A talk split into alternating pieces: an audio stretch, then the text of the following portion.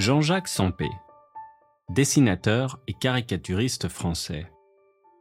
Il a séduit en quelques décennies de nombreuses générations de lecteurs. Après avoir grandi près de Bordeaux dans les années 30 et 40, il est monté à Paris pour pratiquer son art, le dessin humoristique. Et c'est en 1954 que sa carrière prend un tournant décisif quand il rencontre et se lie d'amitié avec le déjà très reconnu et très apprécié René Goscinny. Goscinny est un scénariste et écrivain plein d'humour, surtout connu pour les aventures d'Astérix le Gaulois.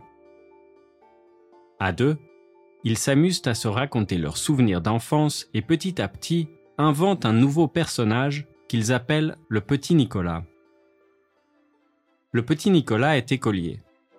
Avec ses camarades de classe, Alceste, Rufus et les autres, ils passent leur temps à faire les 400 coups dans la cour de récréation. Sampé et Goscinny publient leur premier livre en 1959. Un excellent ouvrage, drôle et facile à lire. Il est encore aujourd'hui recommandé à tous ceux qui veulent apprendre le français, au même titre que Le Petit Prince de Saint-Exupéry.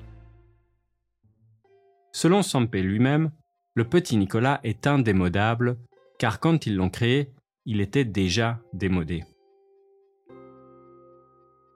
Même si le petit Nicolas a été une page marquante de la carrière de Sampé, on lui doit en plus des tonnes d'autres livres et caricatures. Après avoir passé du temps dans les cafés littéraires du Paris des Trente Glorieuses, il fréquente des artistes comme Jacques Prévert, Brigitte Bardot ou Jacques Tati. En 1978, il se fait engager par l'hebdomadaire américain, le New Yorker, pour réaliser quelques-unes de ses couvertures. En tout, il en fera plus d'une centaine. Ses dessins ne versent jamais dans la satire méchante, ils se maintiennent toujours dans un registre doux et gardent une certaine bonhomie et une certaine absurdité. Sampé arrive toujours à faire passer un message avec humour et gentillesse. Ces personnages, des stéréotypes de tous les milieux sociaux, évoluent dans des décors souvent disproportionnés pour leur donner une certaine modestie, simplicité. Un des thèmes préférés de l'auteur, ce sont les musiciens. Dans sa jeunesse, il rêvait de devenir pianiste. Mais n'ayant jamais été formé à la musique, il a fini par privilégier leur caricature grand amateur de Claude Debussy, Duke Ellington ou les chanteurs populaires français de la première moitié du XXe siècle, il consacre un livre complet d'observation et contemplation des musiciens.